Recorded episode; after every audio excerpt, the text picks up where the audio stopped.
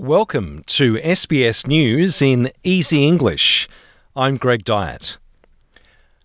A man is in police custody over the shooting deaths of three people on a rural property in North Queensland. Police have confirmed the alleged gunman is one of three people currently being held by detectives. Data released on vaccinations in aged care suggests that only 48% of residential homes have at least 80% of residents who have had a fourth COVID 19 vaccination.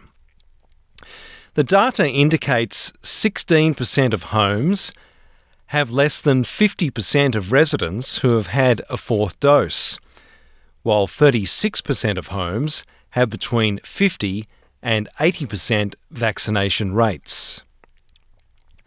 Independent Tasmanian Senator Jacqui Lambie has begun giving evidence to the Royal Commission into Defence and Veteran Suicide. After 11 years of service, Ms. Lambie was discharged from the Australian Army due to a back injury.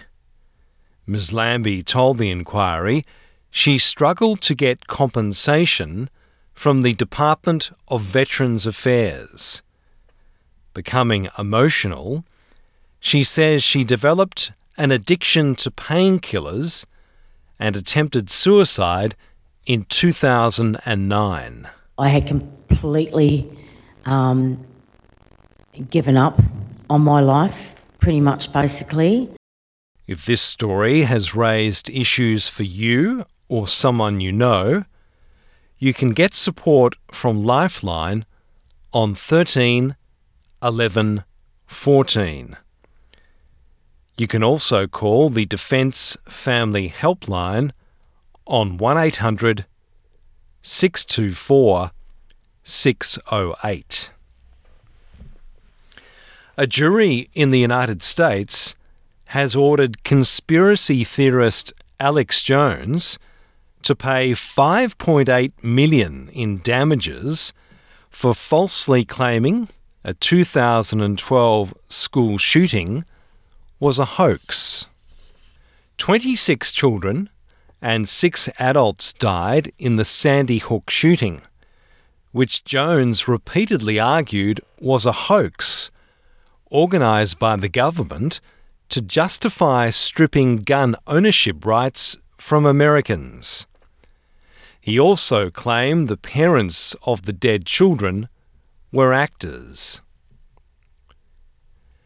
Basketball star Brittney Griner has been sentenced to nine years in prison after authorities found cannabis oil in her luggage at a Moscow airport in February.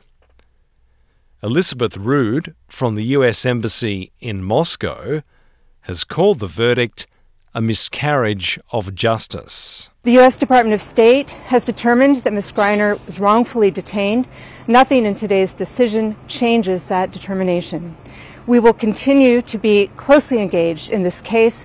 We will remain in frequent contact with Ms. Griner and with her legal team. Hundreds of people have joined efforts to rescue 10 men trapped in a collapsed coal mine in northern Mexico. Rescuers have been working to pump water out of the flooded mine. Wimbledon champion Novak Djokovic has withdrawn from a Canadian tennis tournament because of the country's vaccination requirements.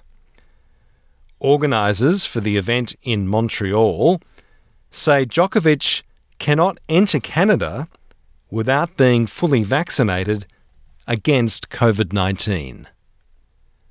I'm Greg Dyett, and that's SBS News in Easy English.